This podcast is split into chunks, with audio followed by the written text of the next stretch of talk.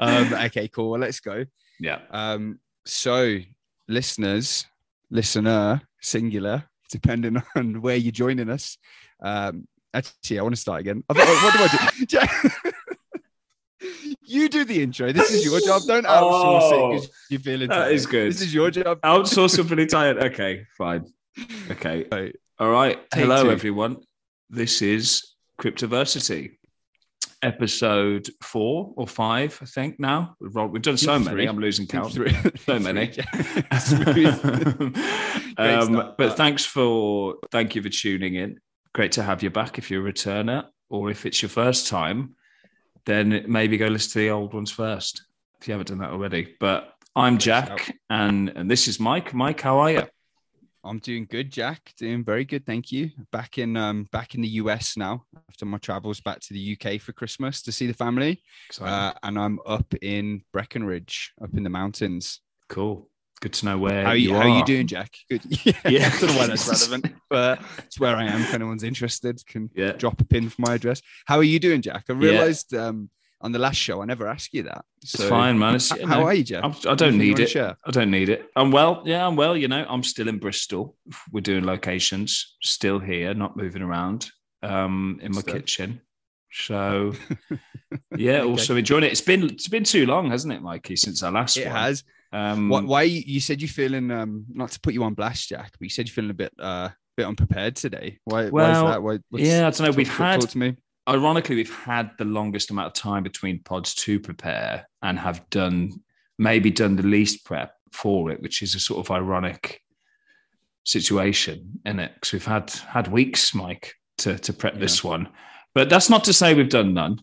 I think I'm just a bit tired. I've done some painting. A long day's work, so I'll it's up to you to galvanize me, I think, with today's topic, Mike, which is what? So today's topic is NFTs, Jack, non-fungible tokens, which we've not really spoken about at all, I guess, but I think I have an impression maybe that you're a little bit skeptical about them, whereas I think they're pretty interesting, so I think that could be quite a good healthy debate and conversation when we get onto them.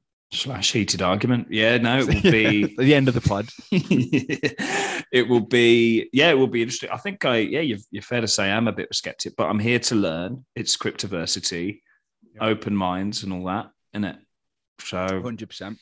Yeah. Well, should we kick off before we jump into NFTs? I guess so. Just a quick rundown of the running order for the show. Sure.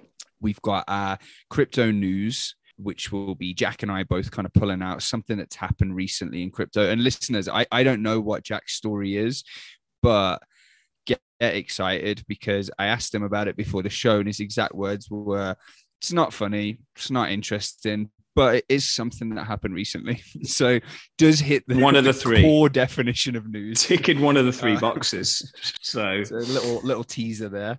Then we're going to jump into NFTs, talk about what we learned, and finally wrapping up with our first installment of an update on Portfolio Wars. Yeah, and I'm sure which is going to be excited for that. See how much money we've made, how we've grown our portfolios since the start of the year. Didn't pick the best time to start that, Jack. We started Portfolio Wars January 1st and have had 3.5 consecutive weeks of the crypto market taking an absolute nosedive. Wow.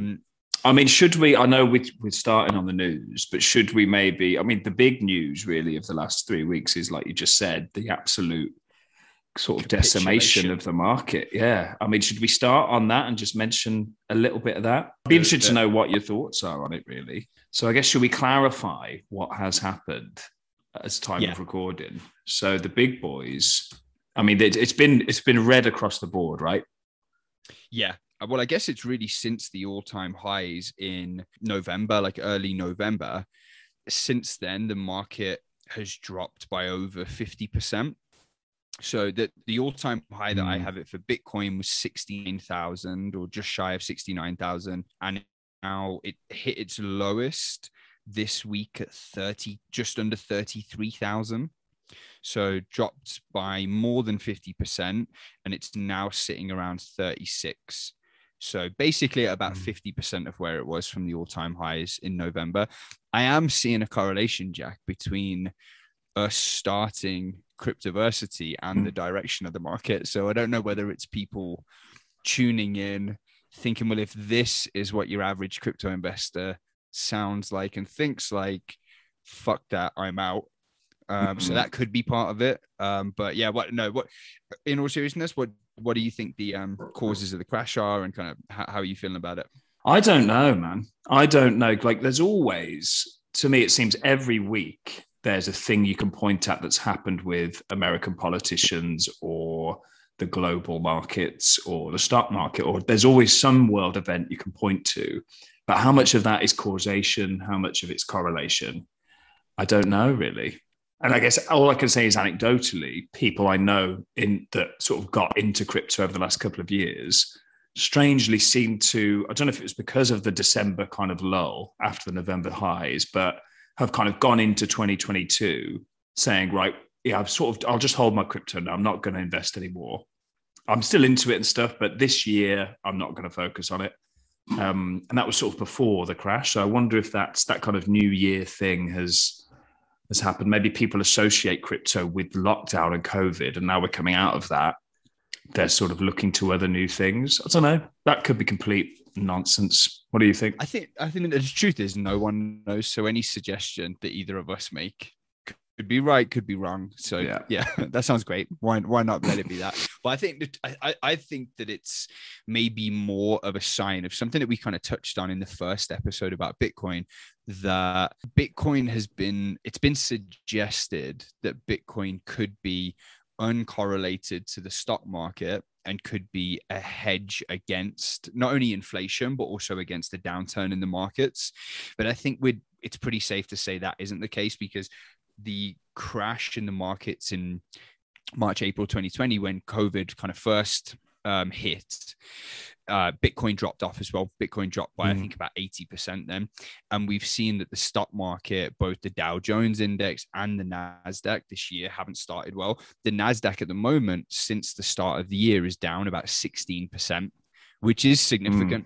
The NASDAQ's the more tech-based one, right? Yeah, exactly. So the NASDAQ is an index of tech stocks. So things like Netflix would be on the NASDAQ, or Facebook might be on the NASDAQ. So it's the more kind that they're seen as some of the riskier stocks, or at least somewhat more speculative, because their values aren't. The value of the stock is not as closely correlated to things like earnings, for example. So like you have value stocks that are more like traditional companies, where the value is based on the health of the balance sheet or the P&L and like the longevity of the company. And then growth stocks and more speculative stocks. And a lot of the tech companies get lumped into that because their valuations are oftentimes more closely correlated to like what their potential is versus what their actual. Well, some of them don't make any earnings, do they, for years? Right. Yeah, there's one, I think it's Rivian maybe, that's a self-driving car, like an autonomous, I think, I might be wrong on this, but I think it's like an autonomous vehicle company that I don't think it has any revenue, but is trading, or certainly has like very little revenue, but is trading at a market cap of almost $50 billion. And that's one, for example, that in the past month, year to date, is down about 50%. So again, those more speculative stocks have taken a real battering as well. And the NASDAQ being down by 16% doesn't sound that big in crypto, where a 50% drop is almost like par for the course now, but it's massive in traditional investing. Like in the stock market, a 16% dip is a correction and almost kind of creeping into like bear market territory of an economic downturn. There was something that I was listening to by an investor and entrepreneur called Chamath Palihapitiya, I believe is how you say his name. He was like an early Facebook employee, now in the venture capital space, very early investor in Bitcoin. He does a really good podcast called the All-In Podcast, which if you've listened to Cryptoversity and you're thinking, okay, maybe I actually want some valuable content now, couldn't more highly recommend the All-In Podcast. But he said on that we're in kind of a pretty insane time right now, where people like Elon Musk and Jeff Bezos, who have traditionally said that they would never sell their stock, are selling huge amounts of their own stock. and they're billions of dollars of their own stock. So it kind of seems like they are potentially, you know, some of the smartest people in the world preparing for an economic downturn. And then we have real estate, it's kind of highest rates ever. The stock market at the end of last year, highest rates, Bitcoin at all-time highs. And it's kind of seen as this like everything bubble, and that maybe there's just too much liquidity and like froth in the markets in all of these different investment categories. Yeah, it's funny, and I've heard that there's people think there's froth in the markets for since I've started investing, really, and it's people always point to it. But I think there's fear as well of inflation, cost of living. Yeah. Certainly in the UK, I mean, it suddenly hit the headlines, the cost of living stuff. Well, inflation here is official inflation is 7%, but that doesn't take into account gas. It doesn't take into account rent or real estate. So which is big anyway, 7%. Big right, anyway. 7% year on year. So again, the first ever episode we did, we talked about the compound interest effect. And so like if it's not really 7%, it's probably closer to like 10 to 15, but let's even just say it's at 7% over one. So if you have $100, after 1 year, the purchasing power drops down to 93. If you stay at that level for 2 years, now your purchasing power is $86, 3 years, 80, 4 years, 75, 5 years, $70. So the value and the purchasing power, if you stay at that level of inflation over 5 years, you're losing 30% of your purchasing power, which means if your wages aren't going up by that, you're effectively making less money each year. Your savings are reducing each year. And it's a real problem. Yeah, but it's funny, isn't it? Because bringing that back to crypto, a lot of crypto advocates think that crypto is a great inflation hedge, but that isn't the case if inflation's going up, but crypto's gone down 50%. So it's sort of. So this is, but that's interesting because that's what I think has got. So the day that Bitcoin was at its all-time high was also the day that inflation figures were released that showed that inflation was at a 40-year high. So it was the same day that they announced that was when that all-time high happened. But I think the one potential reason for the downturn is that the Federal Reserve in the US have basically announced that they, and even yesterday, as recently as yesterday, announced that they're going to be raising interest rates because of inflation or to try and curtail inflation, and that they're likely to stop. It's something we talked about actually a couple of episodes ago, tapering. They're going to stop the buying, stop pumping money into the economy, reduce the rate at which they're pumping money into the economy. So I think what we're potentially seeing is the markets, everything from crypto to the stock market, reacting to the fact that there's going to be less money pumped into the system, and interest rates are going to increase, which will mean it's more expensive to borrow money. Because right now it's almost free to borrow money. If you're a big institution, it's 0.25% is the federal interest rate, which means that if you borrow $1 million, $100 million, as long as you can make more than that, you're in the green kind of thing. So I think that's maybe what the market is kind of pricing in, is that interest rates are going to shoot up this year and there's going to be less stimulus. But it's hard to see how that play or what my kind of bet. So I'm going to just be honest. I bought more Bitcoin in the downturn. I bought more Bitcoin at the like 35K mark. The reason is that my bet is, even as this money comes out of the market, I think Bitcoin will drop. I think everything will. But so I do have some money on the sidelines to maybe invest a little more. But I think that once people move into cash, they're not going to want to stay there for long because that's being laid away. Exactly, because they're losing their purchasing power. So they'll quickly have to deploy that elsewhere. And that's where my hedge, my bet, my hope and prayer is that ends up being Bitcoin in the kind of medium to long term. Interesting. Yeah, I was going to ask you how it had affected you the last 3 weeks in terms of your sort of emotions relating to crypto and behavior, but I guess you've answered that there. I mean, it's not been fun. Let's be honest. Definitely not been fun. And I did download the, I did download Coinbase again. So I have got that back on my phone. You got it back. Get back on it. We need more people downloading it, Mike, to get those numbers up. But yeah, I don't know. It's not fun, but it's, I still, I think it's funny because if you listen to any crypto experts, they'll say, yep, it's going to, there's, Here's a convincing argument as to why crypto is going to 100K, but be prepared that along the way, there will be these 50% drawdowns. Yeah. And everybody hears that and acknowledges that and thinks they're ready for it. But then when they happen, I think everybody, myself included, starts questioning it all. Thinking, well, actually, hang on, is this all bullshit? It's so weird, isn't it? Yeah, it's just part of the ride, hopefully. Yeah, same can be applied to the stock market, can't it? You know, you get corrections and things, but yeah, Bitcoin, I mean, it's another level of ups and downs, isn't it? Part of that though, right, is that there has been a lot more institutional investment.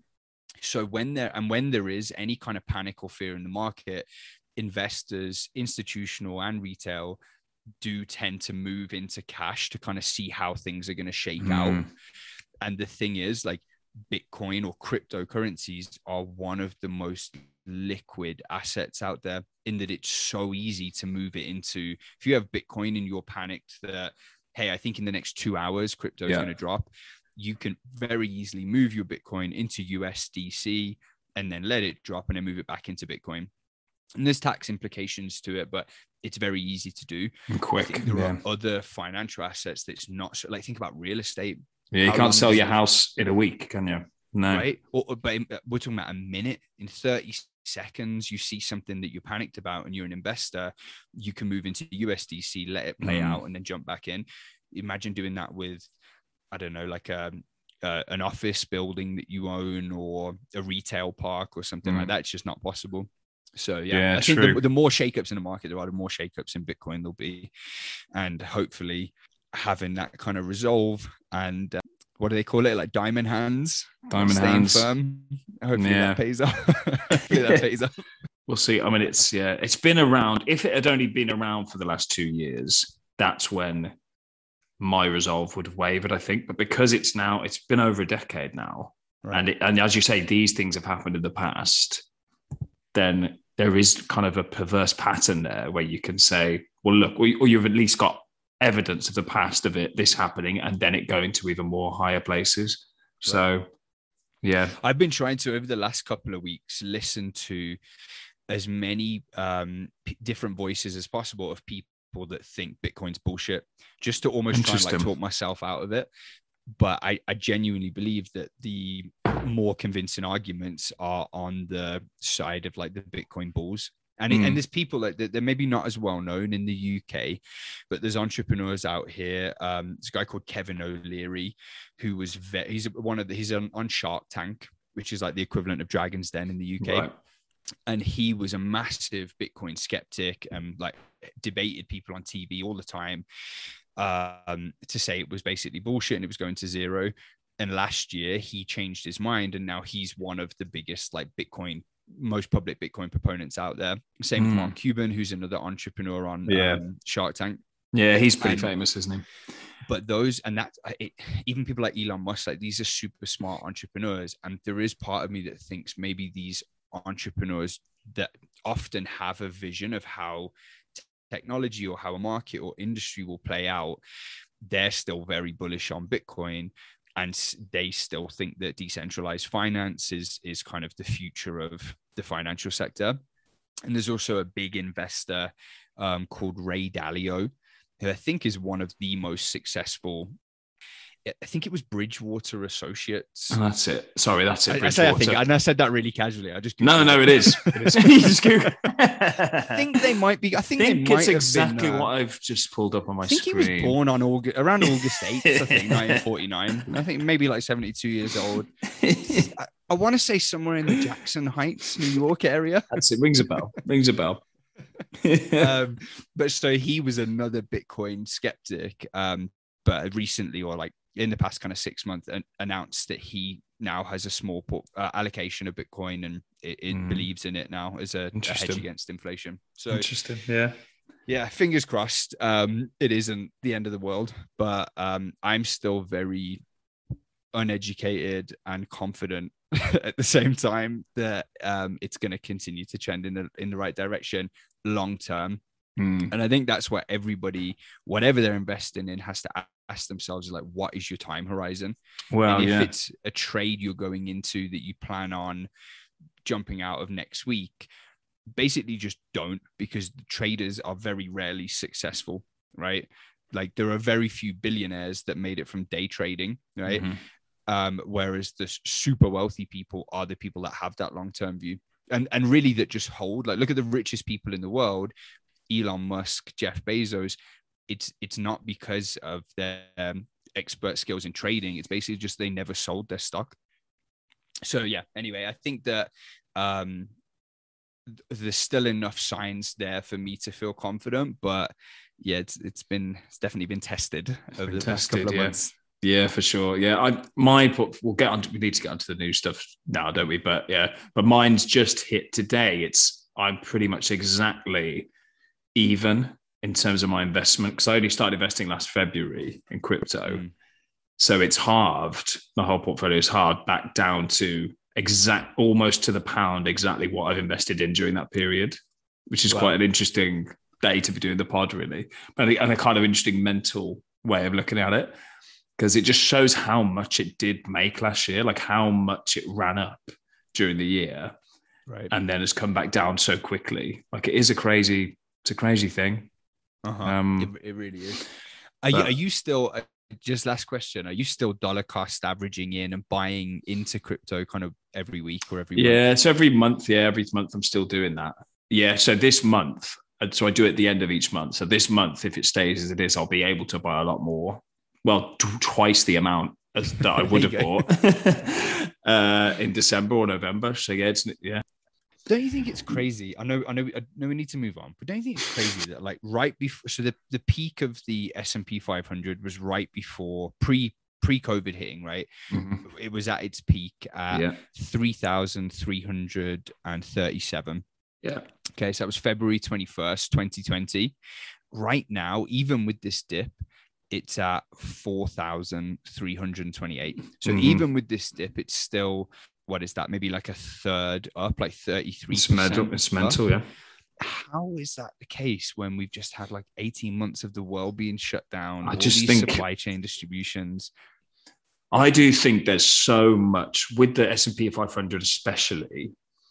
There is so much vested interest in it that, like, the conspiracy theorist in me thinks it just cannot be allowed to drop for any significant amount of time.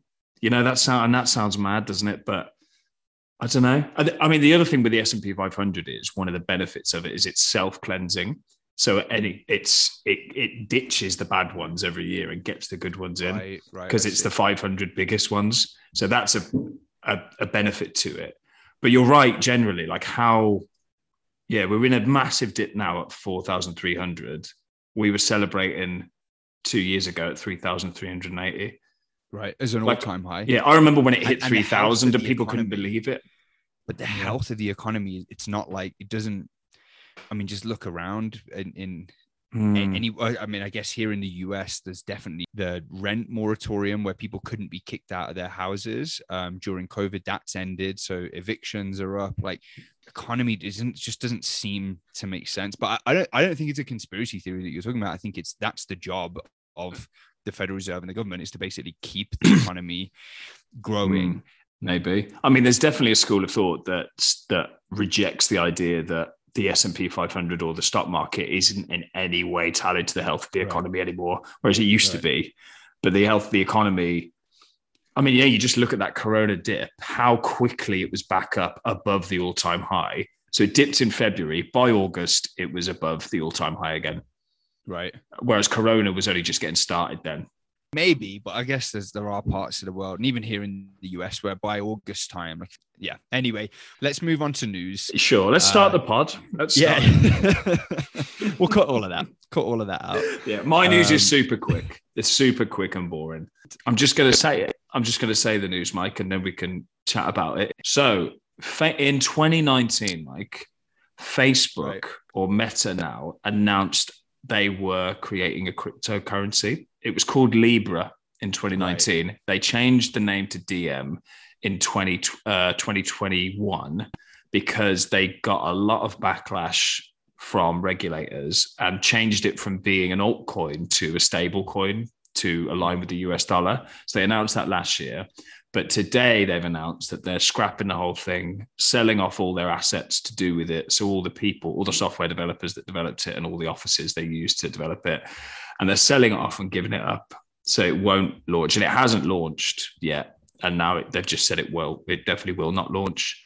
And that's the news.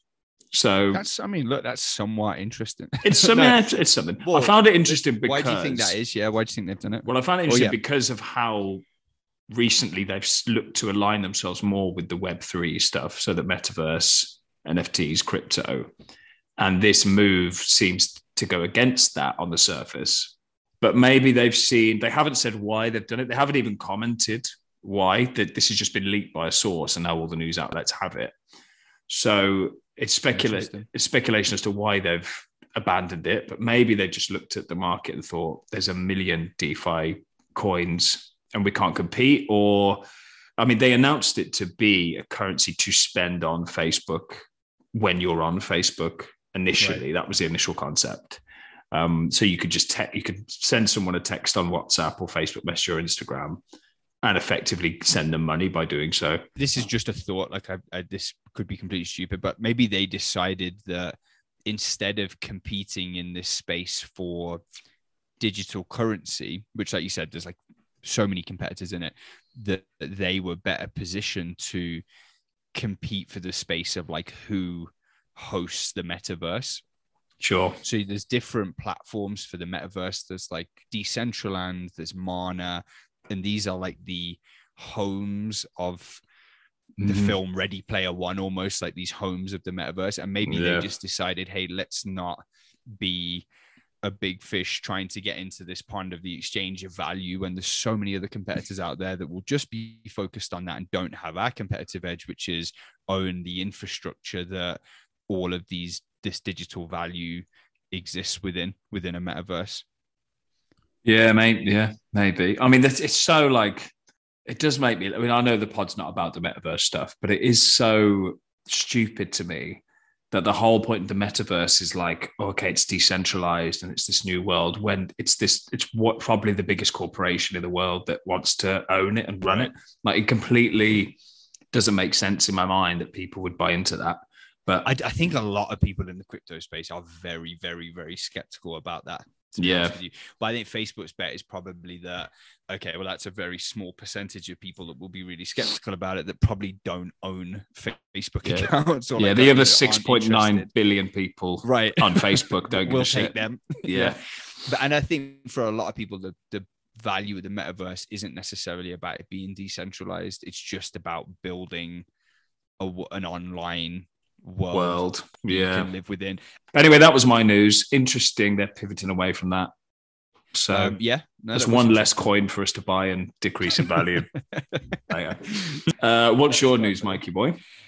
So my news centers around an online Twitter feud this week, or really more of, I guess, kind of some Twitter banter. It's a serious news channel. This news basically created a new cryptocurrency. It was a meme joke that has now created a new cryptocurrency. So Elon Musk, I think, tweeted this week that he'll eat a Happy Meal on TV, which is a punishment in itself, if McDonald's accepts Dogecoin. Right. So Elon Musk has been like very heavily invested in Dogecoin, big proponent of it. Been on TV and kind of manipulator of it, isn't he? Exactly. Yeah. And Dogecoin, I believe, is dropped by about 70%, maybe even more so in this crash. So I'm sure he's not delighted about that. And McDonald's responded, so they tweeted him back saying, "Only if Tesla accepts Grimace Coin." Funny little image of the purple guy. Bitcoin style Grimace Coin. Yeah, exactly. Yeah. So a little purple coin with his little cheeky face on. Nice. But then, so funny little joke, what could go wrong? Well, then fake Grimace coins started appearing on, on different crypto exchanges, one of which within 24 hours of that tweet happening had like a legitimate website, or not legitimate, a website that looked legitimate and professional and with like a mission and vision and values and all that good stuff. There were loads of these Grimace coins that popped up, two in particular that were noteworthy. One that had $1 million market cap within 24 hours. Where could you buy them? Like, presumably they weren't on the platforms like Coinbase and stuff, were they? So that one was in Asia. The prices in Asia jumped and again went up to a total market cap of $1 million. I should say though that of that, 75% of the market cap was owned by one address. Sure. So really there were $250,000 of people that actually were buying into it, and just one dude that created it sitting there watching his Grimace coin go up. There was another one that reached, one that reached $1 million, another one that reached $2 million in market cap. And both of them have like massively decreased. But I think it's quite funny because it shows the power of memes and pop culture to affect investments like this, these kind of very jokey, speculative type investment, which if you'd even call Grimace Coin an investment. Well, I mean, of which Dogecoin is just as valuable as Grimace Coin. Isn't it? It's just a dog. The dog. That's definitely how it started, but I might be completely wrong. I like to think that there's more. I haven't looked into it. I don't think there is though. But I don't think there is more getting involved because he's a psycho. Because of the network. He's a psycho. Yeah. Very successful psycho. He is a psycho, but he is obviously a genius as well. But I thought the whole point of his Dogecoin stuff last year was just to sort of illustrate how wacky it was. He bought a load, tweeted it, it went up 100-fold. Then he said he sold some, it went down. Like, I don't think Dogecoin is it's just been around longer. Yeah, maybe. I mean, right? I would never buy it. I would never encourage anyone to. I think that's how it started. Have you actually? Yeah, I've got like $50. You started out with just some stupid meme coin. It is. On shipping. I've got a bit. What was the price? Did you say? Yeah, but where do I get those Grimace coins? Is that why you're asking me where you buy Grimace? I just spelled Grimace. Grim. Well, okay. Let's do an ep on some of the altcoins as well. So we've got one queued up for the metaverse, one on some of the altcoins. Because I'm with you, I think it is a total scam, but there is part of me that thinks there must be a bit more to it if Elon Musk got involved in it, or maybe there's as much to it as there is to Bitcoin or the other ones. And the kind of point of them is, look how easy this is to spin up. If you need to, the value is whatever we all decide it is. Right. Well, isn't that true of everything? There's no company though, right? And it's that whole decentralized. It's just the algorithm. Yeah. But yeah, anyway, I thought it was funny, and I thought it again points to the fact that maybe it wouldn't be the worst thing in the world if there was a bit more regulation in the crypto space, so that somebody had to approve something before you could. I mean, the whole point though, Grimace Coin. The whole point is that we don't want regulation, isn't it? That's the whole deal, I suppose. So any kind of regulation would go against the spirit of the whole thing, wouldn't it? I don't know. I think you can have, I mean, there will be regulation in the form of like tax law, and there already is, right? So there already is regulation. But I guess you're right. Like, what stops the next really cool project that could change the world being banned if you have a centralized authority? Yeah, that has to rubber stamp. Maybe that doesn't need that, and maybe it just needs people not to be fucking idiots and buy Grimace. Or maybe you should let Grimace coins happen. Maybe McDonald's, just let the kind of free market. I mean, you mentioned McDonald's. They've released their NFT in a non-ironic way, haven't they? Which caused some controversy. So. Well, we'll keep an eye on Grimace Coin, and we'll keep an eye a weekly Grimace Watch. Update. And if you do Grimace Watch, my Portfolio Wars account drop in somewhat, Grimace Watch has been in full effect. One of us will have to Hail Mary into Grimace Coin in the 11th month of the competition if we're losing, just to see. I feel like we're Hail Mary into like Bitcoin and Ethereum at the moment. Yeah, true.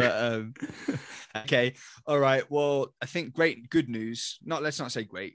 Above average news from both of us. Wasn't like we were good last week, weren't we?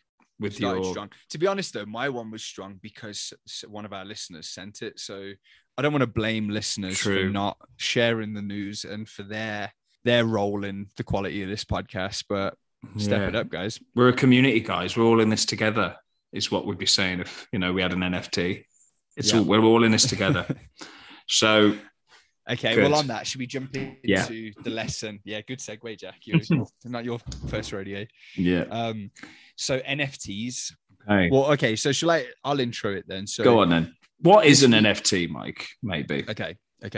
So my understanding is, so firstly, what does it stand for? An NFT is a non-fungible token. Mm-hmm. Okay. So Bitcoin is a token. Ethereum is a token. Solana is a token. So they're all, everything within all of these crypto coins, cryptocurrencies, whatever you want to call them, they're basically tokens. Okay. Digital tokens. Now, Bitcoin is a fungible token, because if I own a Bitcoin and if you own a Bitcoin, there might be different records of the histories of those coins, but effectively their use is exactly the same, right? So to apply that to something in the real world, if you buy, if you buy a hoodie and I buy the same hoodie from the same store, it's not exactly the same hoodie, right? But it, for all intents and purposes, it looks the same. It's made of the same material, same dimensions. Everything's the same. So that's fungible. It's kind of replaceable. Mm. So fungible means effectively, like, can it be replaced or imitated? Or is it something unique? Something that's fungible is something that is able to be replaced to replace or be replaced by another identical item. So it's like a £10 note, interchangeable. If I give you a £10 note, the one that comes back to me doesn't need to be the same one, but it is essentially the same value, same use case, same dimensions of size, same pictures on it, whatever. So it's effectively the same. So Bitcoin is that, Ethereum is that. A non-fungible token is basically just a unique token. So it's a unique coin, a unique token that exists within a blockchain.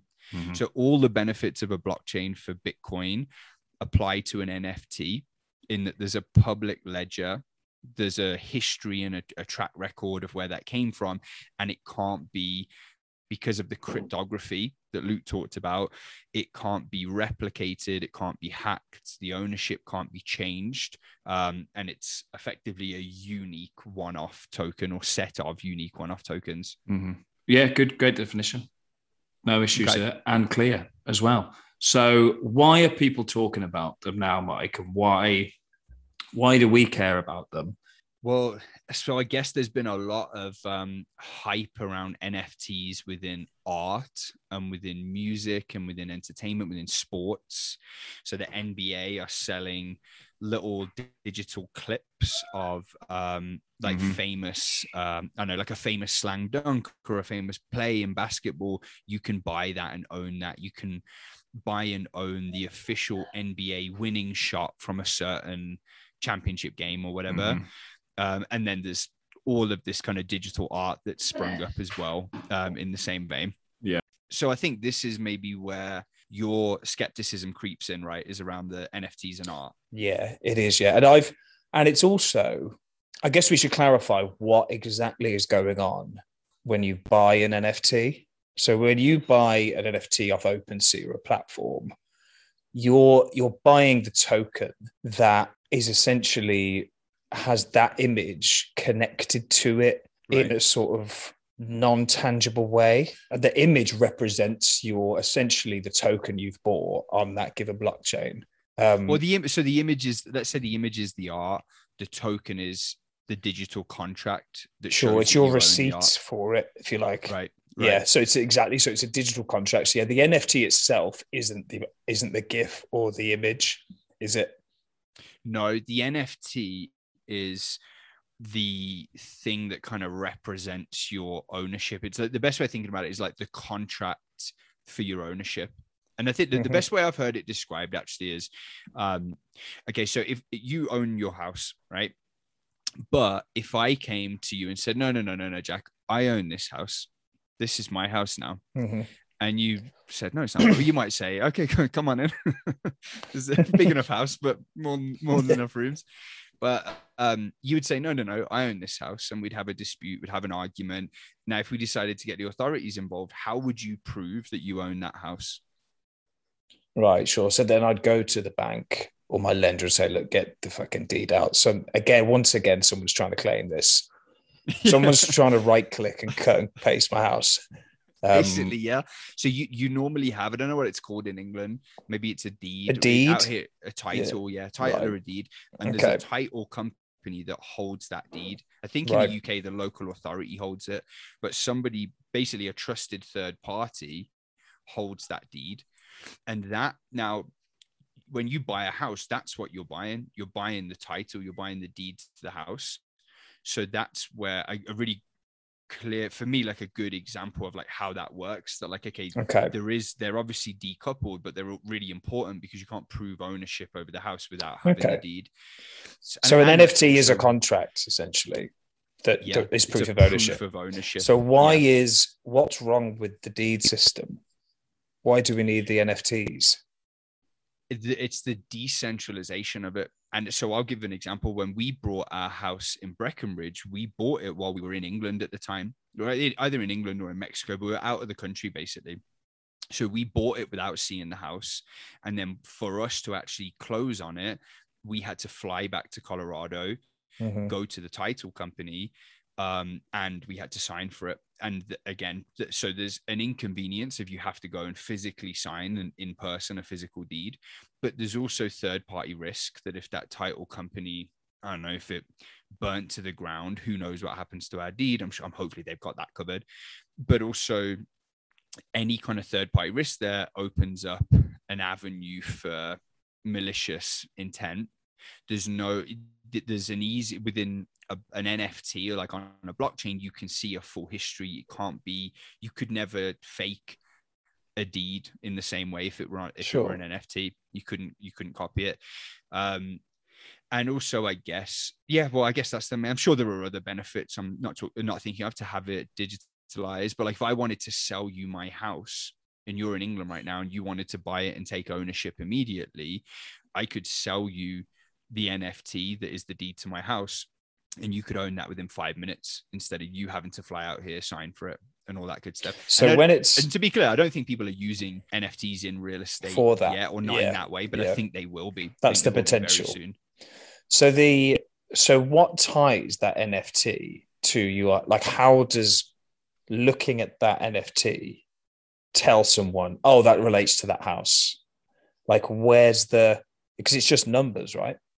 It is, but I guess it would be the same question on a title. Like you would, what ties that title? Like I'm guessing it would have the address on it of the house and your name. Yeah, but you can store text within an NFT. It doesn't just have to be that digital number, as far as I understand. Like okay, so that's what I don't understand quite. Or maybe it's that there is a code that links the NFT to the art. Like there's each piece of art each house has its own code that is tied to that NFT. Yeah, okay.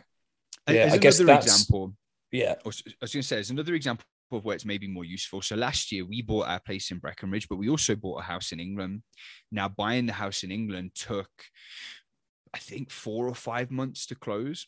And part of that is that you have to go through with the like land authority or whatever. They have to run all these background checks to make sure nobody else has a claim on that deed and on that title. Right. And also check that there's no legal disputes or any of that kind of stuff. Now, if that process were conducted on a blockchain and using an NFT, they could probably do that in 20 minutes or in 20 seconds.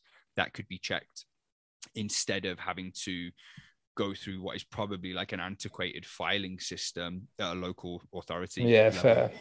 Yeah, fair enough. I guess my question is, why does the NFT on the blockchain, why is that better than like a digital database that just has records on?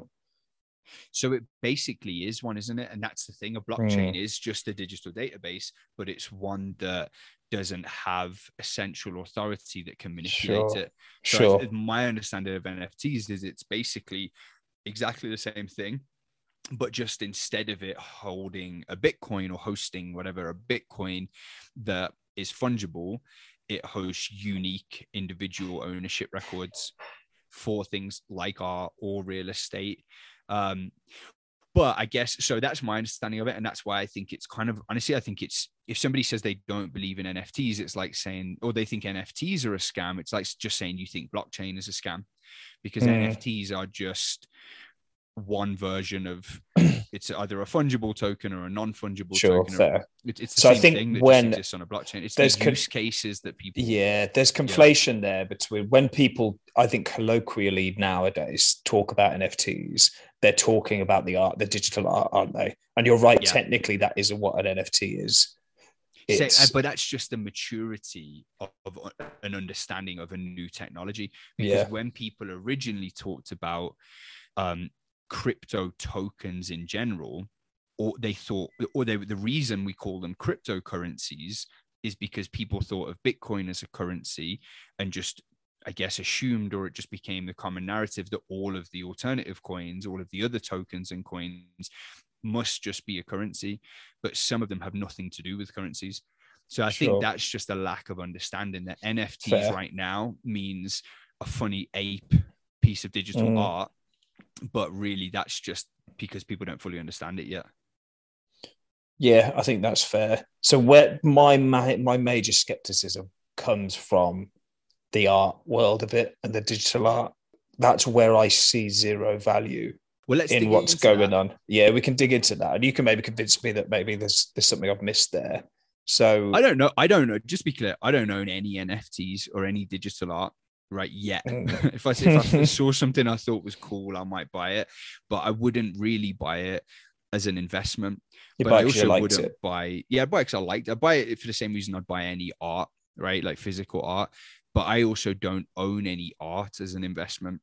And I think that's something that people have to understand before they understand the use case for NFTs as art, is there are people out there that buy art as an investment. Like, it's not just buying art. Definitely, yeah. House, I know somebody that owns an original Picasso, but it's not even in their house. They have it in a safe. In China. Yeah. So, right, and it's because it's seen as it's something that will increase in value. So it's just a pure investment. And I guess with a lot of this digital art, that's the case for it, is that if it's unique and if it only has like a limited supply. So one good example is the Bored Apes Yacht Club. Have you heard of that? Oh, I have, Mike. Okay. They're a load of shite. But yeah, go on. No, go on. No, well, you go first and you give me your read on it. So my read on that is they have produced a load of procedurally generated pictures of monkeys. Some, and they're all unique images because some of them have got sunglasses on, pirate hats, whatever. And they've sold them so each individual one is sold with an NFT behind it, and people buy the NFT, and then you own that pirate ape with sunglasses on. Yeah. And then you make a Twitter account with it as your avatar, and then encourage people to invest in more apes. Right. I mean, that's part of it, but there's the other flip side to that is if that becomes a social cultural phenomenon that everyone finds really exciting and interesting, and that becomes the next, I don't know, Beanie Babies, Pokemon cards, like whatever people collect as rare tradable collectibles, if it becomes that, the value would go up. I guess you also you don't just get like a Pokemon card, you say if someone's collecting that, you just get a thing. Right, that maybe becomes more rare, increases in value, like a comic book or a Pokemon card. Difference with NFTs like the Bored Ape Yacht Club, it's more than that. Once you own one, you also have access to effectively like almost like a networking group of other people that own them. Yeah, so this is a load of shite. Projects. It's a load of fucking bollocks, Mike. This is where it gets into bollocks territory. So that whole community element of it is the whole nonsense part of it, of the whole, it's a complete, the way I see it is that's just a way to get in on the scam and to get more people in buying them. So the value of their apes goes up. Like that's just a chat room, what you described there. Like, but if it's a Discord server. But if it's a chat room that Pharrell, Snoop Dogg, Future, like these celebrity, Paris Hilton, Kevin great Hart. No, well, okay. They have Facebook accounts, they have Twitter accounts, but it isn't the same as giving someone the opportunity to join a closed network group with. But why do we need the ape to get in? Like, just sell a ticket to a webinar. Yeah, I guess you could. Where's the NFT? If you launch that project, you'd have to get. Well, the NFT is just the way of verifying that you're a member of that club. So it's a ticket to get in. Yeah. But you could just as easily think of it as and NFTs for ticketing is another use case. Like, you could have an NFT for a ticket, so it could never be replicated or sold, a dodgy ticket that's sold. Yeah, I could see that. But imagine, so you could start tomorrow, Jack's Celebrity Friends Club, have an NFT ticket, and anyone that wants to join that could then be in a special chat room with Jack. But the truth of it is, Kevin Hart might not join it. He hasn't heard about it yet. Look, you don't shoot down my dreams. I won't shoot down. Okay, I see what you're saying. So you're saying, like, it's not about the ape picture. It's about everything behind that. And the ape picture just shows that they're a member of this club, basically. Like, that's a badge. There's a thing called network effects, right? Which is basically like, it's based on Metcalfe's law of like the value of a network correlates with the number of people contributing to it. So think about Facebook. Like, if I told you about Facebook right now, you obviously, you know everything about Facebook. You've got an account. I could pay a developer to build a social network, right? But it's probably not going to be worth $1 billion because there's going to be nobody on it but me and that developer, maybe you, right? So I think you have to appreciate that, like, the value of a network kind of is what we all believe it to be. I understand that completely, but I don't know why the NFT has to get involved in it. Like, Facebook's lived without and become worth it without the. And we've got unique accounts on Facebook with passwords. It doesn't need to be an NFT behind a picture of an ape. I don't see why that's Forget the involved. NFT as the take out the word NFT. Sure. And just think of NFT as a concept, as a contract that proves your ownership of something. So Facebook had a private group that was just for people that had won gold medals at the Olympics. Right. And they said, in order to get into this group, you have to show us a certificate that says you have won a gold medal at the Olympics. Fine. That's all the NFT is. It's just a contract that proves that you're allowed into that chat room. Now, we can dispute what is the value of that chat room and is it overpriced? No, I see that. I understand the value of an exclusive club. Definitely understand it. Completely. And by the way, I'm not like a bull on board. I don't own a Bored Apes Yacht Club. I think they're all overpriced and silly, but I'm more just trying to explain that first one might not be worth anything, but a lot of first early technologies don't succeed, and more effective, more reputable, credible ones replace it. But I understand why there is a value, whatever that value is. I understand why there's a value behind a club where you can get in and speak to celebrities. Definitely understand that. I guess I just don't see the value behind a code and then a non-fungible token behind a piece of digital art to be that ticket. Whereas you could distribute a ticket in a million other ways, or a login in many other ways to that club. But that's just their method of doing it, and kind of building like around the pop culture of things like CryptoPunks, and these Bored Ape Yacht Club are just almost like a subculture community. But I guess to flip it on its head, do you understand the value, or how do you think the value of digital art differs from physical art? Yeah, okay, so that's an interesting conversation, isn't it? So that, to me, I do think there's a difference between that, because I could find a member of Bored Apes Yacht Club and mimic that Twitter account right now, and it would look as if I owned that. I wouldn't be able to get into the club, but it would look as if I owned that digital art. And if I liked that piece of art, I would have an identical copy of that picture of an ape. But if you go to IKEA. Yeah, I know what you're going to say. You can get the Mona Lisa. That's fine. But I don't have... The other thing is, the other differences. If I have the original Mona Lisa in my house, mm-hmm. I have that original, the picture he painted in my house, whereas mm-hmm. the NFT of the NFT of someone's art that's been ripped from DeviantArt and people are making NFTs of them without the artist's permission, there's nothing original about that NFT. The NFT is unique and original, but the art that's representing it isn't. And the ape... Well, I think that, but that's not fair, because that's not like for like, is it? So, because what you're saying there is, if that you're comparing the Mona Lisa with somebody fraudulent... Okay, a counterfeit thing. Okay, yeah, you're right. Yeah. Fair enough. Okay, let's go back to the apes then. So these apes are all unique. Yeah. Right? So they've been... Like they've been created, I guess, when you buy one. I don't know. How does it... So when you buy one, it gets minted, right? Yeah. They get minted, right? So, okay, so my friend, Danny, does art. And our other friend, Hugh, has minted two NFTs of two of his pieces of art, of his sport art. But in my mind, they're not the original pieces of art. Like they're not the ones, those two NFTs. Like I saw those images on Danny's Instagram a year ago. They're the originals. This NFT of it isn't the original.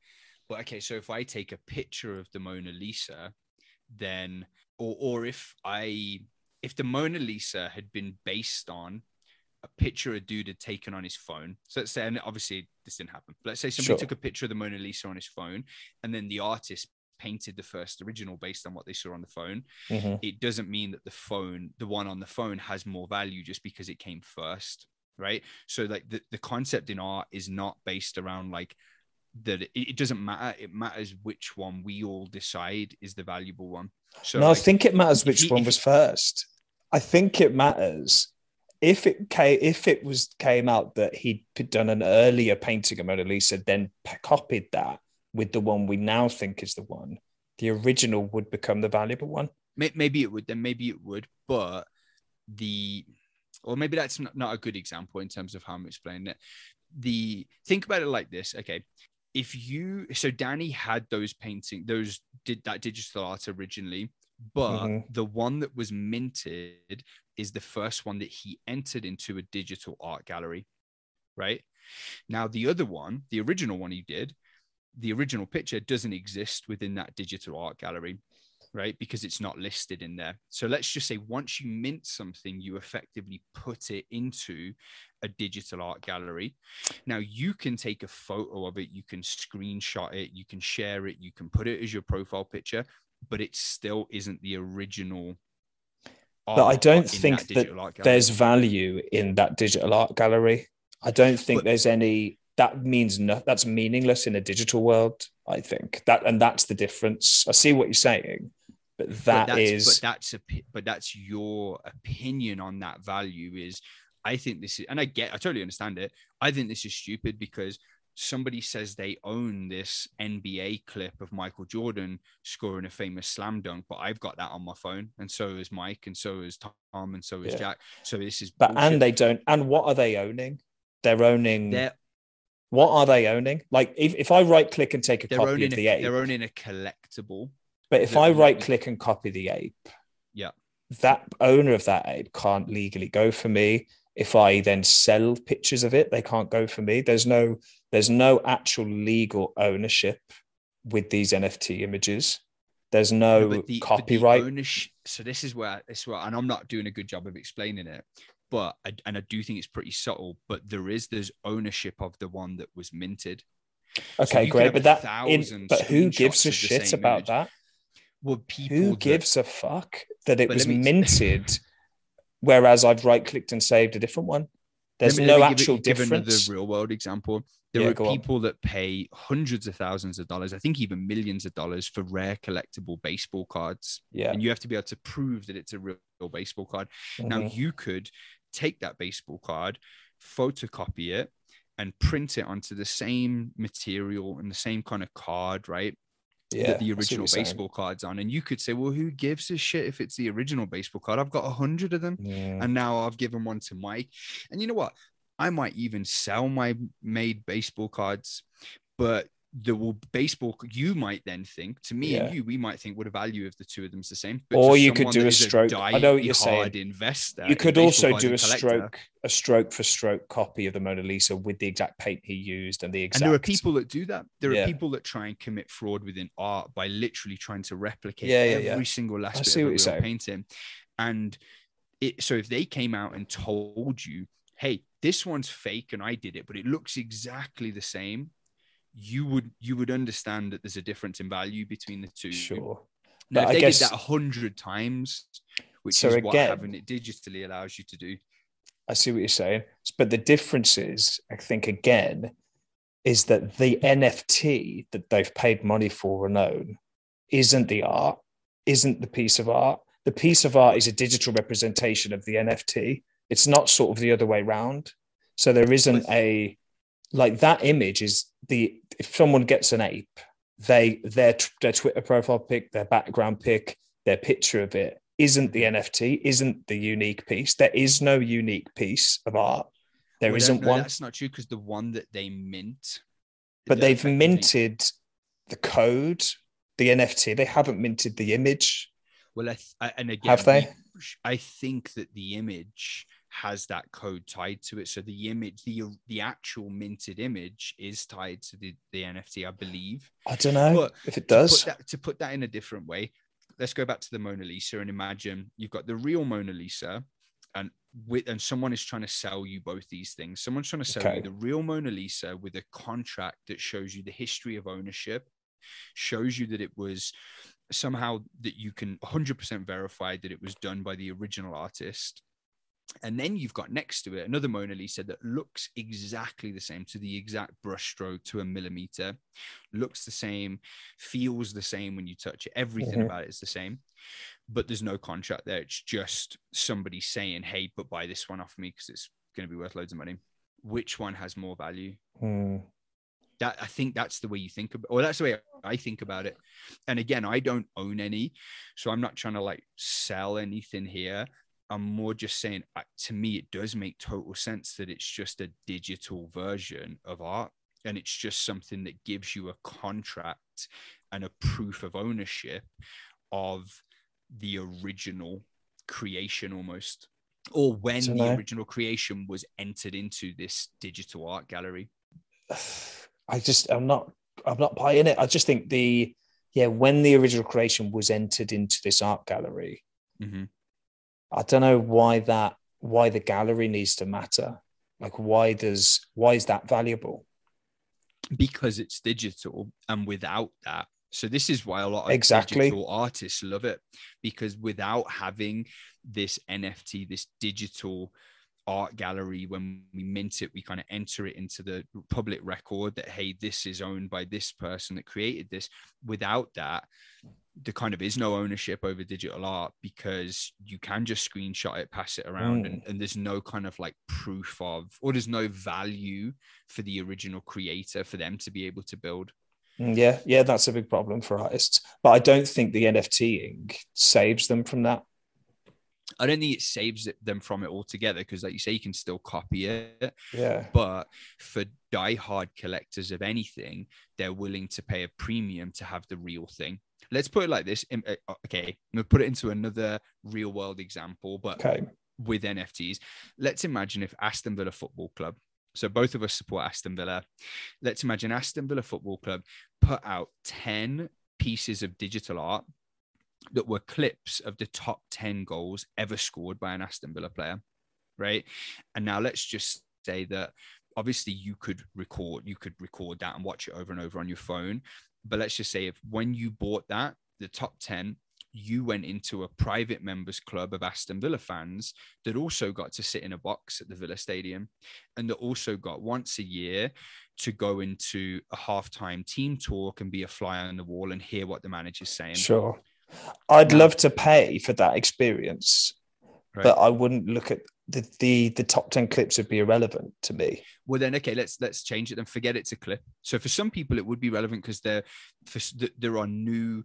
Again, think about baseball cards. Me and you would never collect them. Pokemon cards, but for some people, the idea I was trying to just not put you on blast, you dog. No, but like, so that is, so forget the video if you want then. Let's just say you own an NFT ticket to be able to do that, to join this private members club. And there's different perks associated with it, but it gets sold at one time. Now you could then buy that and you could resell that. And the value, the NFT is just this ticket. But again, we're back to the, I didn't disagree with the deed to the house, the ticket to an event, the thing to a club. I don't disagree with that. Like, we're still on the art thing, which is where I don't see the same value or the same logic behind it.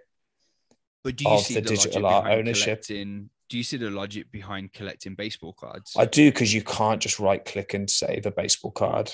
And you can, you're right, you can, but you can't easily, not easily though, not with a right click of a button, like not, and not. So it's just the ease of replication that is the problem. That's a big part of it, I think, yeah. And the tangibility of it being in your hand does make that different to, does make that, I see what you're saying. I'm coming around to the whole, like, if you made an exact replica of a Babe Ruth, right? Then he's the only baseball player I know.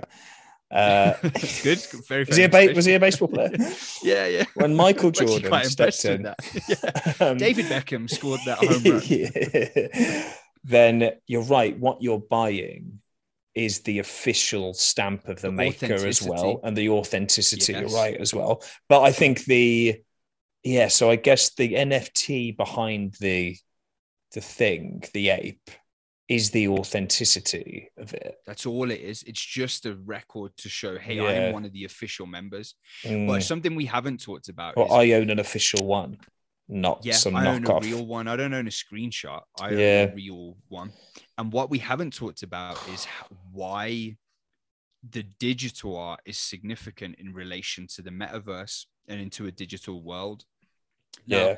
Well, this is bollocks, by the way. Bollocks, I know what you're going to say. Say it, and then I'll tell you why it's complete shite. Okay, good. Well, I'm excited for your feedback. Yeah, go. I feel like just saying something really nice about you now. You're doing a great job on this podcast. This is bollocks. No, so, okay.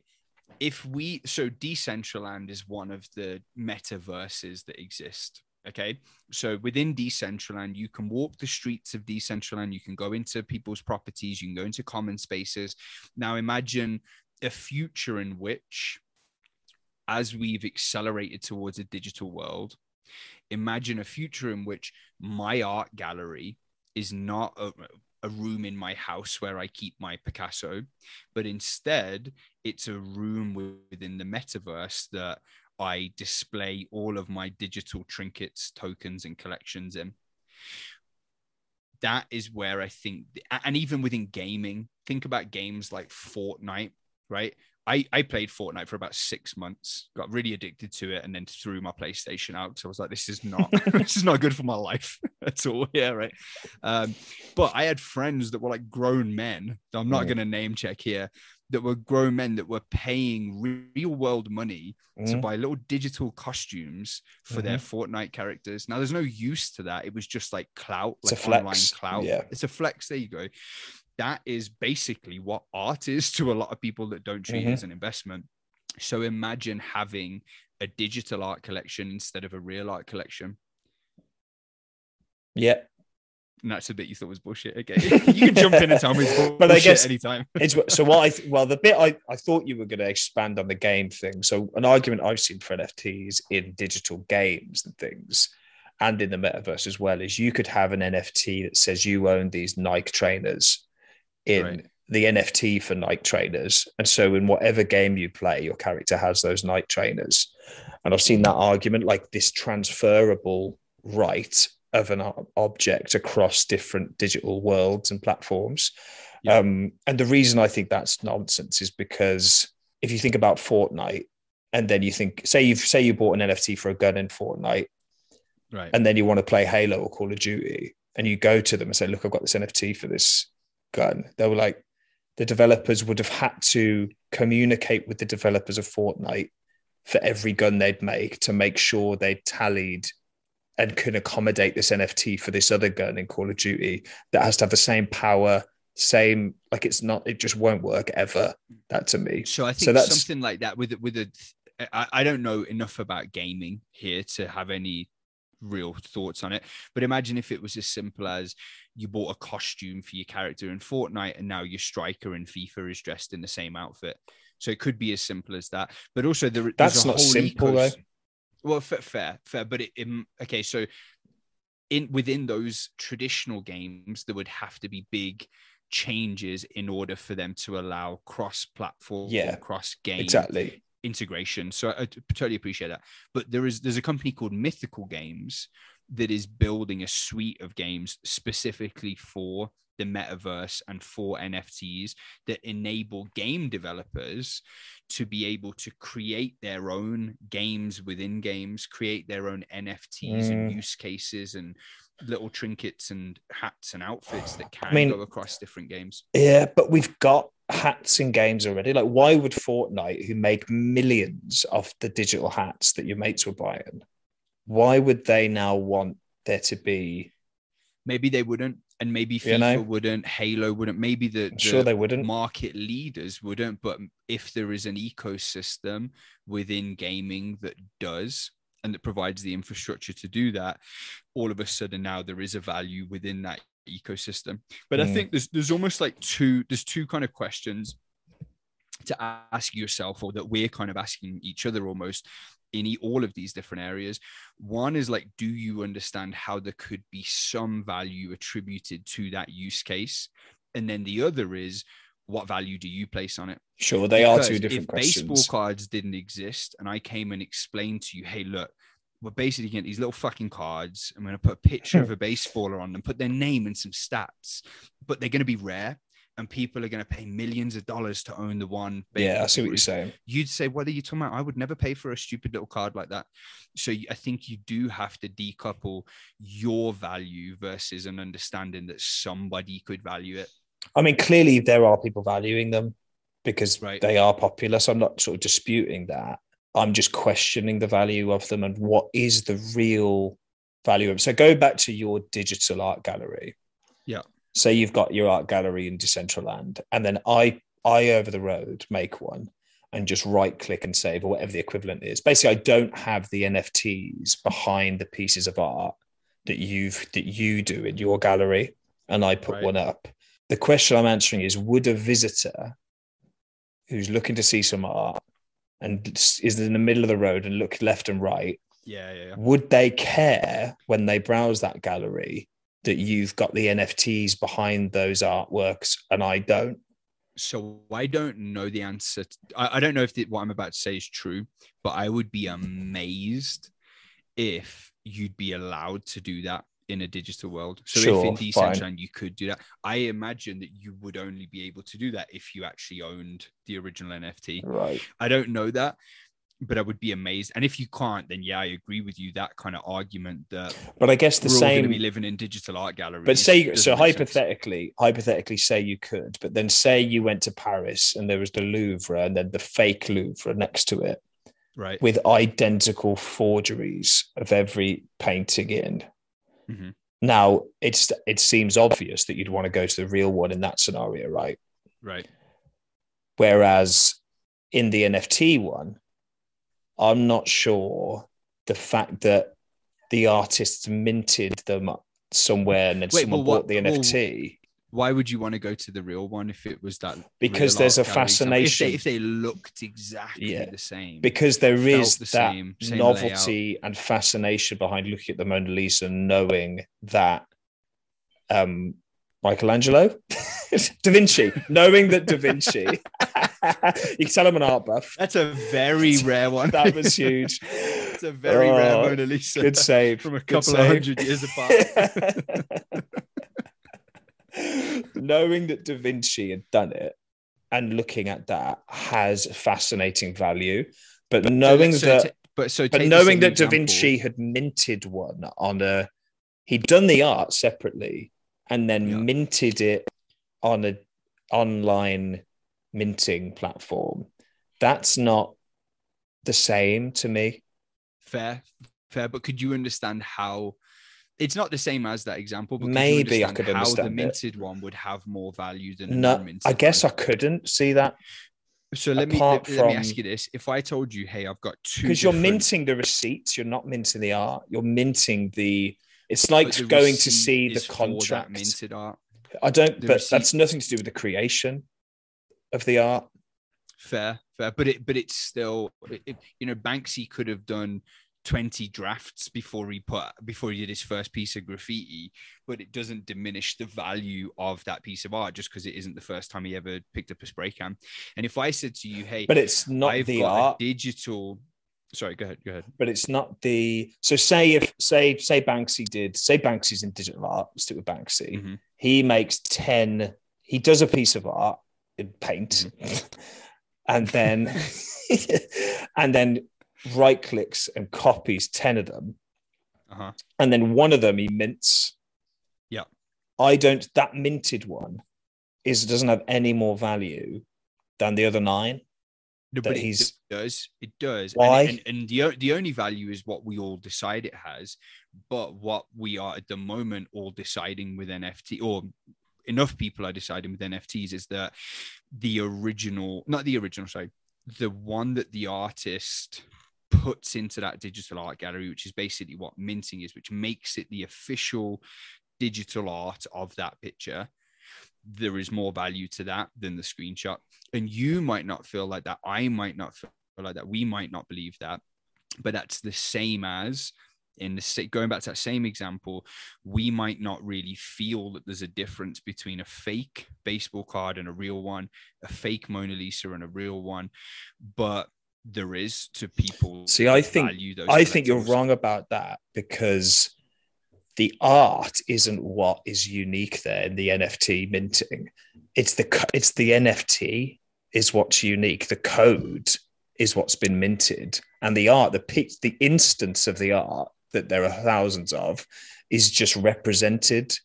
Is just used to represent that code. It's like saying, it isn't the original. It's not unique. There's nothing original about that digital image. Forget the original, whether it's the first one, and forget whether it's unique, as in whether there are others. Because I think you're right. I don't think that's what minted doesn't necessarily reference that it's the first one ever done, or that it's unique and that there aren't 1,000 copy and pastes of that same picture. But it's the one that the artist or the owner says, "Hey, this is the official one that I'm putting in this world of digital art. And this NFT proves that if you buy it off me, you buy this NFT off me, it proves you now own this original one-of-a-kind minted version of my picture." I don't know if it does. I think you own the NFT, and that image represents... We're just incidentally using that digital image to represent the NFT. Like if you had a computer and if I had a computer with the digital image on, mm-hmm. and you had one on, mm-hmm. and you were like, "Look, come and see it on my computer because I own the NFT behind it." I don't think anyone cares that you own the receipt for it. But that's going back to. Whereas the Picasso is unique. How much do you value it? But the unique. But I don't value who the artist has minted. I don't value who owns the contract of the Mona Lisa. I don't care who owns the Mona Lisa. I care about the actual piece of art. Whereas in our case, it's just the contracts we're talking about. You care about who painted it. No. So yeah. You care about who painted it. Yeah, I do. You've got a famous painter. Picasso paints beautiful picture. That's what gives that picture its value. Some of his pictures is shit. I could do better. A little stick men dancing. So you're buying the fact that it was created and brought to life by this famous artist. Yeah. Think of it in the same way with an NFT. But it isn't the same. It's a piece of art. What I'm saying, it isn't the same. It's not the same because it's... But it doesn't have to be the same. It doesn't... Oh, sorry. Go ahead. What were you going to say? So it's not... So all that's been minted... is the code, is the piece in the blockchain. That's the only unique thing here. That image is irrelevant. It's like sticking a sticker on it of 1 million stickers. It's like, I disagree because there's a link to the image, and it's like any collectible. It's like saying you can counterfeit almost any collectible. You can replicate almost any collectible. And the NFT is just the receipt that says, hey, I own the one that the artist actually minted and put out there. I own the one that the baseball card company actually created that's rare. I own the one that Michelangelo, Da Vinci, Picasso actually painted. So the NFT is just the record that I own what the creator and the artist considers the official one. Now, I agree with there is no official one in the digital realm. There is no official one. There's no official one piece of digital art. But there is, because there's one that the art, or you might not feel like that, but the artist decides, okay, I'm minting this work, I'm taking this picture and I'm giving it to the world and putting it in this digital art gallery to say, this is the official version of something you could clip to fucking copy and paste everywhere. But this is the one that's real, and here's a token that says this is the real one as per the artist. But the only real one. Let me finish. Yeah, sorry, go on. And then if they sell that token, you now own what the artist or creator considered to be the official, authoritative, this is the digital art I'm putting out, this is my art, whatever medium they put that art out in. So if they put that art out in a physical medium like a painting or a Pokemon card or a baseball card, or whether it's a picture of, it's a collection of pixels instead of a collection of paint, it's kind of irrelevant. It's just the artist decides whatever medium they want to use, that this is the official thing I've created, and here is a contract to show the history that shows that it's the official one. Now you can buy that token, and now you own that official one. So if you own the Mona Lisa, imagine if you could own the Mona Lisa, but you had to keep it in the art gallery, wherever it is, like the Louvre, you said, right? Mm-hmm. So imagine if you own the Mona Lisa and you could prove that, you might not still have the physical picture in your house. It's still somewhere else. And there might be 1 million replicas of it in really good, creative, fraudulent ones, but you own the one that the original artist did, and you have the token. I guess, yeah. To prove where it. I take the issue with it is, I don't think you can tally the idea of original and copies that you can with physical art and trading cards and anything with digital images. Like, I think that is where, like, if I scribble something in paint and save it and then put it out there, it's irrelevant what the original is. There's no original now. Like, there's no, like, a copy and paste of it is it's not just identical. There is now no original, because they're both completely and utterly the same in every shape or form. Well, that's what it looked like before NFTs, whereas NFTs are basically to try and solve what you're saying there, which, but I don't think they do. No, but that's fine. I'm not saying you have to agree or that even I agree. I'm just kind of, but so traditionally, yeah, if you're a digital artist, there is no way of being able to sell your work, because I can just screenshot it and now I own it as well. Mm. So an NFT is just a way of saying, hey, I own the contract to say I own the official one. Now, we might have the exact same picture. We might have screenshot the same picture, but here's my token that I purchased from the artist that created that says I own their picture. I know, but I think that's meaningless, because, and take it back to, say you did it with a deed to the house. Uh-huh. So say it came along, it was like, look, well, hang on, I've got the NFT to this deed to this house. Therefore, I can live in it. Therefore, I can do X, Y, and Z with it, and you can't do that. Right. Whereas with a piece of digital art, there's no possible reason to own the NFT behind it that gives you any sort of, unless you've got a celebrity club in the back end that gives you or any... just the value of the collectible, because there's no having a Mona Lisa versus a counterfeit Mona Lisa in your living room. There's no difference. Well, there is, because they're not identical, are they? They're not identical. Imagine if they were come to the brushstroke. Imagine if somebody could. But it's different paint. It's different. Whereas I'm saying the same paint. But it's literally a different. It's in a different physical space. Fair. Whereas the digital image can be copied infinitely, and it is identical. It's zeros and ones. So I guess.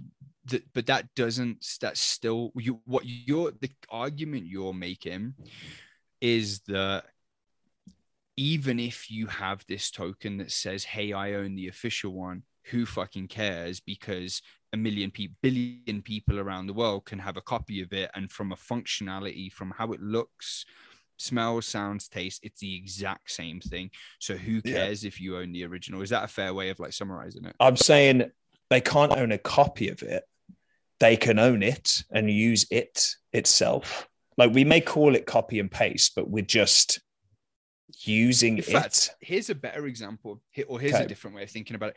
Imagine if you go back to the Aston Villa example, you own the number one goal ever scored by Aston Villa. Sure. Now imagine if within that, you also own the rights to that goal being shown on television.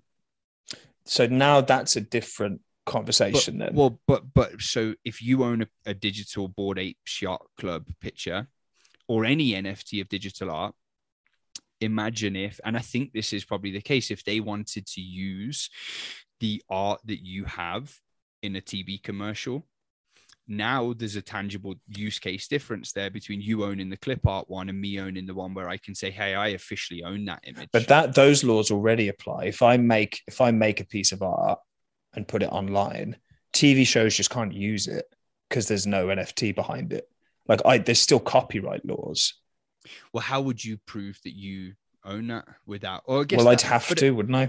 I'd have to have showed that how you ever prove any creation. So then, think about it like this. Think about NFTs is just that. It's just a way to prove you own the digital creation. You've just said yourself. Okay, if my digital art was to be used in a commercial respect, I would have to prove some way that I own that. Okay, interesting. That's an NFT. And anything else, all it is proof that you own the image. Okay, fine. You can copy and paste it. You can do what you want with it, but you don't. For any commercial use, you can't use it. Basically, is what you're saying. And just in how society views it, you don't own it. Because I can prove that I own the original one because my NFT shows you I purchased it from Frank, who purchased it from Jack, who purchased it from Bill, who purchased it from the original owner who minted it. So imagine if, going back to Danny's football pictures, imagine if Soccer AM or Sky Sports were these are really cool. We want to use these pictures. Every time a player scores a goal, we want a digital picture to pop up of that player. And we love the ones Danny's done. Now he's minted those so he can prove he owns those pictures, right? Now I'm sure he could prove it in other ways. He could maybe show them his Figma board that he created them on or show that he has the iPad and what year he created and all that stuff. But the NFT and all he's doing there is proving that, hey, although you can replicate this image, I can prove to you that I am the owner of this content and I'm the owner of its rights. That's all an NFT is. Okay, that is different then. That is very different because that is just, it's a contract of ownership for an image in commercial use, which exists anyway, but maybe this is a more robust version of it. But no, I disagree. I think it's the same thing as what we were talking about with the value of art. They're just, one of them is a commercial use for it and being able to prove that you are the authenticated owner of that is what is going to stop you from being ripped off by Sky Sports and is what's going to get you paid when your art is used. But for a collector, it's the same thing. It's just proof that I own the artist's official piece of work. So think of that same concept with ownership for commercial use is the same as ownership for collectible use. And again, we can argue about whether I don't fucking own any of these things. You don't. We obviously don't see enough value to get involved, but collectors do. And that's why it's a multi-billion-dollar space now because other people do. Now, I think there are a lot of people getting into it so are we happy to, even if we agree to disagree on whether we would ever own one, that there is some value in an artist being able to prove that they are the authenticated owner, or a collector being able to prove that they own the official version.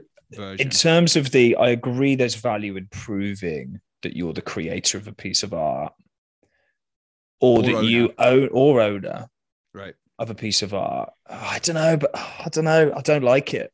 That's different, in the digital world. I don't like it. I don't like it. And it's fine. And I get it.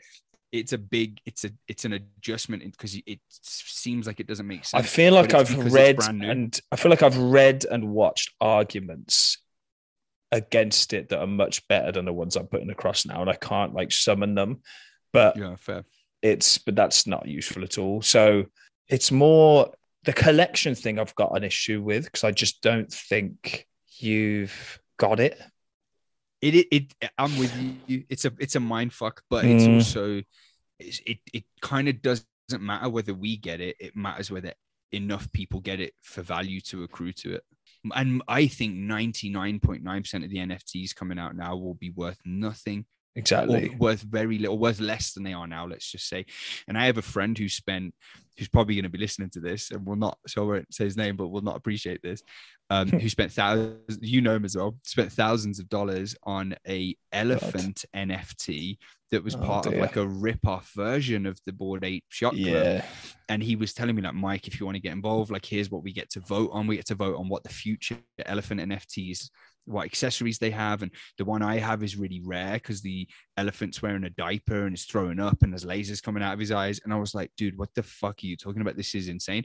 And I think that will not prove to be a very good investment. I did want to talk about something else within it. And we are, I know we're running on time. I think one of the other things I wanted to talk about was just other use cases for it. And we talked about deeds and titles within real estate, but there's also things like birth certificates or medical records where you could have a digital non-fungible, something that you couldn't fake or a passport or something. Reproduce or a passport, yeah. Or access to vote. In the US, for example, even in the UK, it's really stupid. You have to take the polling card that was sent to your house down. So take it down with you to the polling station. So they give you a piece of card with your name on. You have to take it down to the polling station. Do you need ID in the UK? You don't now. No, you don't in the UK. So you literally just need a piece of paper that was put through your door.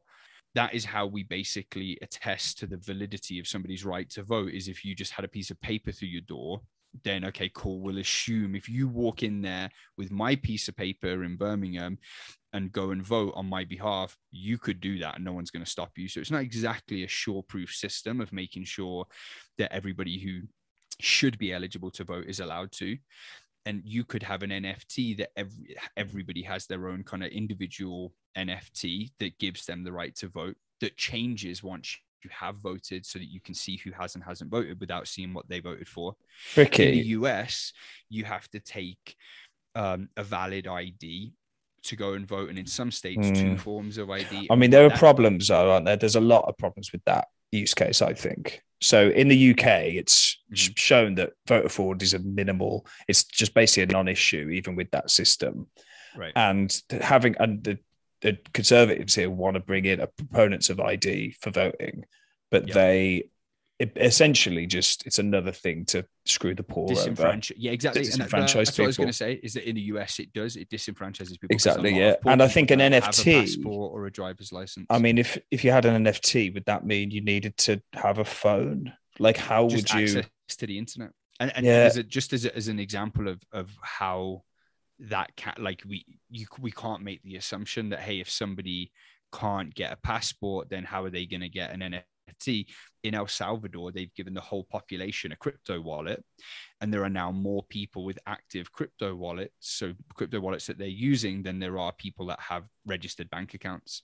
Yeah. Now, if I said to you, hey, we're going to give everyone a crypto wallet, you say, well, hang on, because there's only 40% of people that have bank accounts. Hardly anyone's going to have one. But the truth is, it's way easier to have access to the internet to access your NFT for your right to vote than it is to get a passport.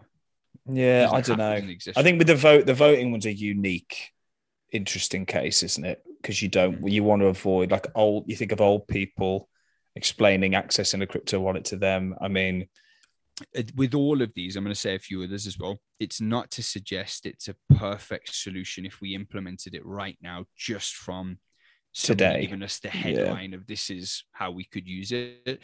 You'd need policy, you'd need a way to make sure that old people weren't disenfranchised, whilst people without internet access weren't disenfranchised, but it still doesn't take away from the fact it would probably be an improvement on a system where in the UK, all you need is a piece of paper, and in the US you have to have certain documents that a lot of poor people don't have in order to be allowed, given the right to vote. Yeah, in the American case I agree, but I think given in the UK that it's been shown that it's not an issue that needs solving, essentially, in the UK. I mean, the turnout in the UK is pretty low, right? And one of the reasons for that is that people have to, during on a work day, have to take their little bit of paper sent to their house and go and vote. Now, imagine if you could do that online from your phone. Yeah, definitely. But I don't know if you'd need an NFT for that. Why can't you just fill out a form with your name? Because I guess it goes back to the NFT just gives you that ticket that protects against fraud and it being replicated. So I'm kind of talking. Yeah, I know what you're saying. Yeah, I mean, it makes sense. What's another use case you had? You wanted to throw at me? That just means you want to move on. Come on. Something like academic credentials, like having, again, an open platform to, like, to get my first job, I faked a degree in politics, philosophy, and economics. I went all out and got that job. Now that company probably had the option to check a giant database, might have wanted to do so. So what, you'd have an NFT representing your degree, you mean? An NFT represented on a blockchain representing academic credentials, so you could verify them, which in my case, getting a job in recruiting at the time doesn't really matter. But if you're trying to get a job as like a brain surgeon, probably more important that you're you can be verified. Well, I think all these use cases are just like random examples I'm throwing out that don't exist yet. And it's really hard to see the potential in something that doesn't exist and is just a scrap of an idea. But I genuinely think that way smarter people than me will take some of those use cases and others that I can't even think of and make really disrupt and change industries with them. Yeah. What do I think about it? I'd be interested in watching some of the videos you've sent. You've mentioned that you've seen that like are a bit more prepared than I was. I was going to say more. Intelligent, articulate, entertaining. No, people that literally like really are against it and are I'm with you. I think it's a very speculative space. I think there's a lot of bullshit in it, a lot of fraud. It's the same as Grimace Coin, right? Like anything new presents and unregulated and that people don't really understand presents an opportunity to rip people off. Makes you grimace. Oh, there he is. There it is. And on still got it. Speaking of grimacing, should we have a look at our portfolio wars? Good. So, portfolio wars. Mike and I were going to go toe to toe for 12 months with a budget of $1,000 that we had to invest into crypto, and that could be in any coins we want, across any coins we want, with any kind of split. And the aim is to be up by the end of the year, and whoever has the highest amount, whoever's turned that $1,000 into the most amount of money or whittled it down into the highest amount of money will be the winner for the year. The only rule is we have to invest in one new coin per month so we can talk about it. There's no limit on that amount. It could be a small amount, it could be a high amount, and we have to keep our money in for the year. So on the 1st of January, we invested in a spread of coins each, and it's now nearly the end of January, so it is the 27th, and so we can see how we've done. I'm just watching you fill it out. Oh, not pretty, to be honest. It's not the best. So Mike, do you want to explain before we say who's winning or losing? Let's talk through what we actually invested in. Sure, you tell me, Mike, what did you invest and why? So I invested in Ethereum, Solana, Cardano, and that was my original allocation. So I had Solana, Cardano and Ethereum that are all smart contracts platforms. So they're all kind of like languages almost that smart contracts can be built on. Not been the best bet so far, but that was my original portfolio. And then I've made one trade this month, which I made on the 22nd of January when Decentraland, when MANA had taken a huge dip from its highs of like over $5 down to $2. So that was something else that I added in. But so basically, so I had Ethereum, Solana, and Cardano. I put $250 in each. And then I saved $250 of cash. So I saved it as USDC, US dollar coin. And then a few days ago, I bought MANA Decentraland at $2.06. So not too dissimilar at all, Mike. Not too dissimilar at all to yours. Interestingly, we both avoided Bitcoin, which we both said was quite interesting, didn't we? I guess we wanted to just be a bit different and look at some altcoins, I suppose, which was the mentality behind that. So I've gone with Ethereum. I haven't gone with an even split like you did. So I put almost just under half into Ethereum because I felt like that had the best year before it.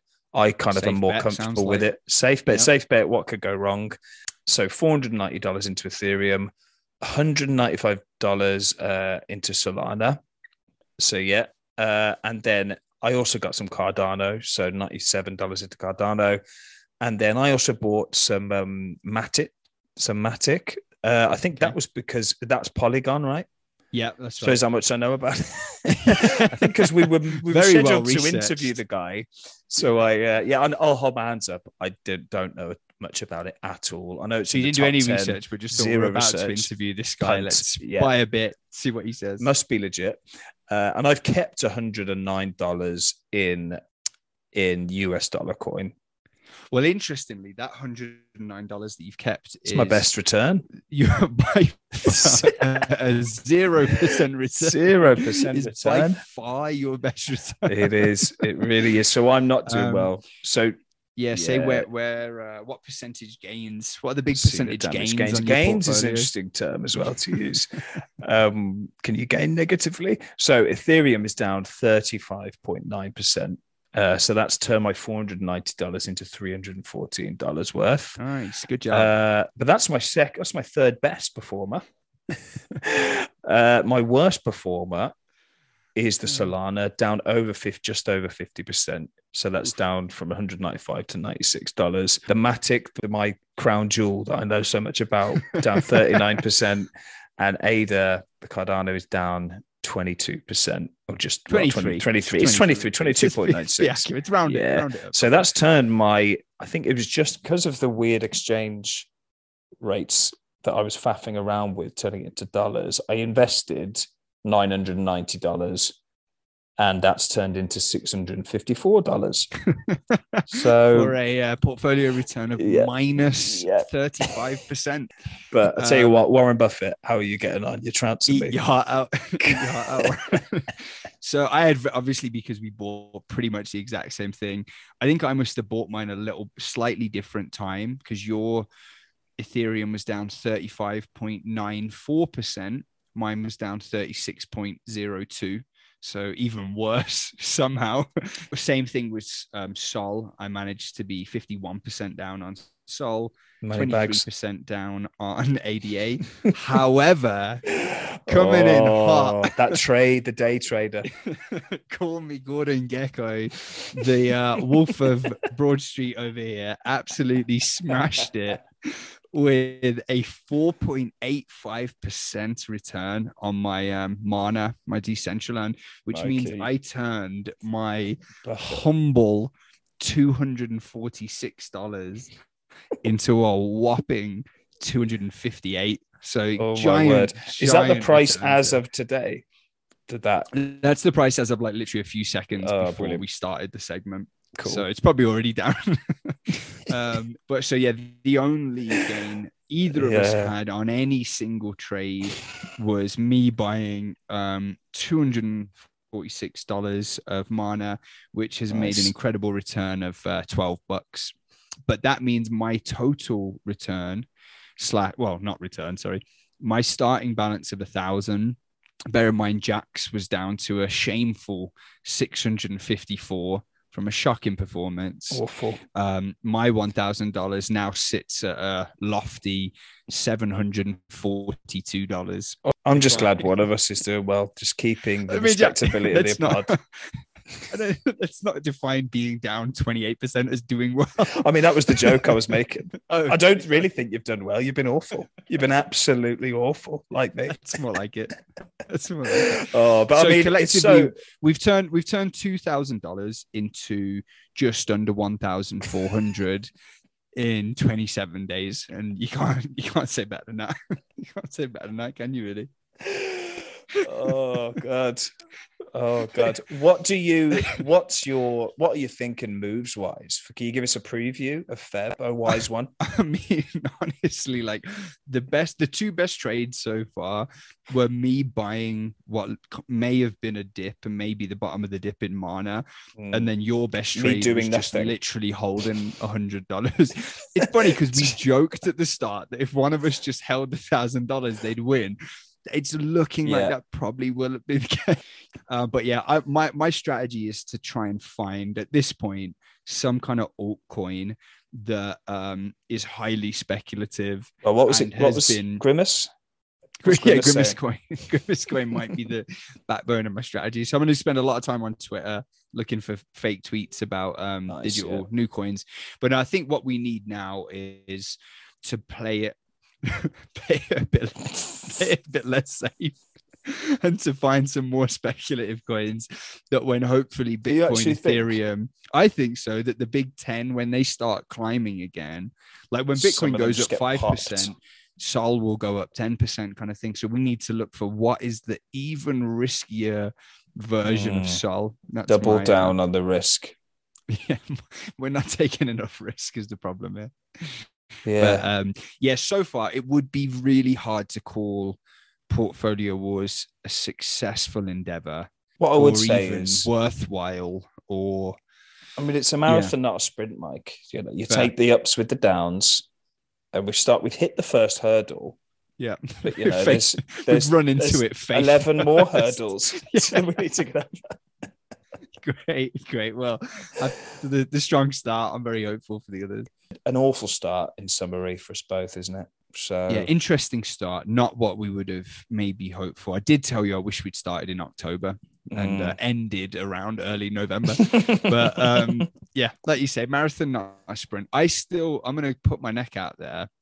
I am still extremely confident that we both finish, unless we go fucking rogue with some of these trades, that we both finish in the green. That if we left our portfolios as they are, I think they're both at least $1,500, maybe more like $2,000 by the end. That's really that's your prediction if we just left them with the allocation now as they are now. I mean, I'd be kind of stupid if I didn't think the space was going to go up because it's where most of my money's in. Sure, but that's my prediction. So you can clip that, Jack, and then when we're homeless a few years from now, you can remind me of it. No problem. Clip screenshot taken. NFT it. Mike's demise. And on that yours note, to it. Good. Come full circle. Yeah, it has. Good episode. I think this one was interesting because it's the first time we've ever like really disagreed quite strongly on something, but that was quite quite fun. It was. Yeah, we've done a nice long one. It's been 5 hours. So. So technically per minute, it's been our biggest. We'll slice this one up into 3. Done.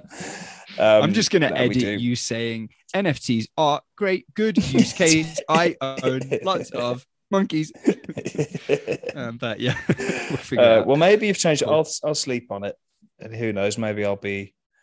Maybe I'm going to ask you at the start of next step. See you next time. Yeah, see you next time, man.